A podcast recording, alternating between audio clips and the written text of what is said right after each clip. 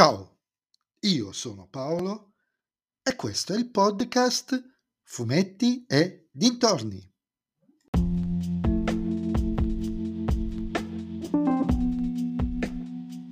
In questo nuovo episodio del podcast vi parlerò della prima stagione di No Activity, niente da segnalare, disponibile su Prime Video.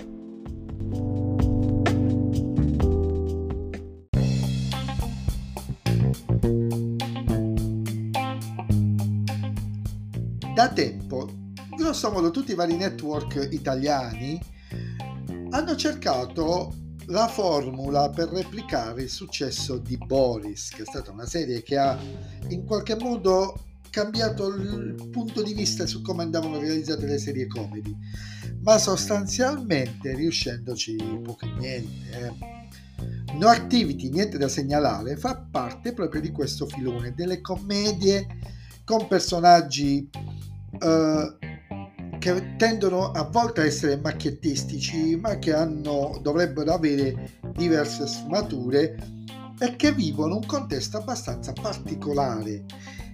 In questo caso, nel caso di Inactivity, il contesto è quello di un appostamento in un porto non ben specificato uh, di due poliziotti supportati dalla centrale da due ragazze, da due signore, due donne, due ragazze un po' troppo, che attendono tra l'arrivo di un grosso carico di droga per fare una retata. Carico atteso anche da due malviventi. Una serie che avrebbero potuto chiamare anche Godot, in quanto è basata quasi completamente sull'attesa di questo carico, di questo McGuffin enorme che è il carico di droga. E nelle relazioni che in qualche modo intercorrono tra i protagonisti e tra i vari personaggi di contorno che appaiono, che si svolge sostanzialmente tutta la serie, che mette di seguito una serie di situazioni a volte ben più che paradossali. No Activity è una serie che ha letteralmente un cast stellare, quantomeno proprio per la serie in quanto tale, da Luca Zingaretti a Rocco Papaleo, da Emanuela Fanelli a Macio Capatonda, passando da Pannofina da Batantuomo e tanti altri. È un cast davvero di tutto rispetto, che però finisce in una serie senza senso. Perché ho trovato tutta questa serie, queste sei puntate slegate, prive oggettivamente di carattere, fatte di momenti interessanti, ovvero paradossalmente l'assenza di momenti, e di situazioni già viste in tante salse, ma senza nessun particolare guizzo. Più che Boris, per certi versi sembra Camera Caffè, visto che uh, ci si ritrova in situazioni che potevano essere tranquillamente inquadrate frontalmente come in camera caffè, che sia in macchina, che sia uh, nel magazzino, che sia nella centrale di polizia. Però non si ha il tempo di affezionarsi ai personaggi, sei puntate da mezz'ora passano sinceramente subito, e senza che effettivamente ce ne sia qualcuno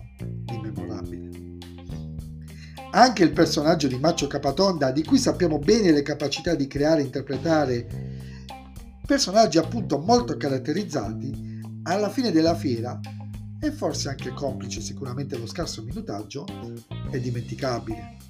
Insomma, non riesco a capire per quale motivo questa serie esista, sinceramente, visto che alla fine della visione, che non è noiosa, però non mi è rimasto nulla vedetela se vi può pensare che vi possa piacere il genere. Se il genere già non vi piace la eviterei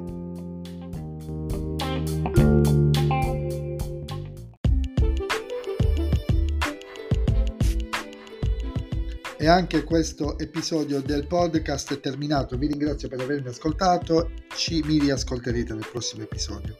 Vi ricordo che potete venire anche su Instagram, sul profilo Fumetti e Dintorni, a dirmi cosa ne pensate anche voi uh, di questo No Activity.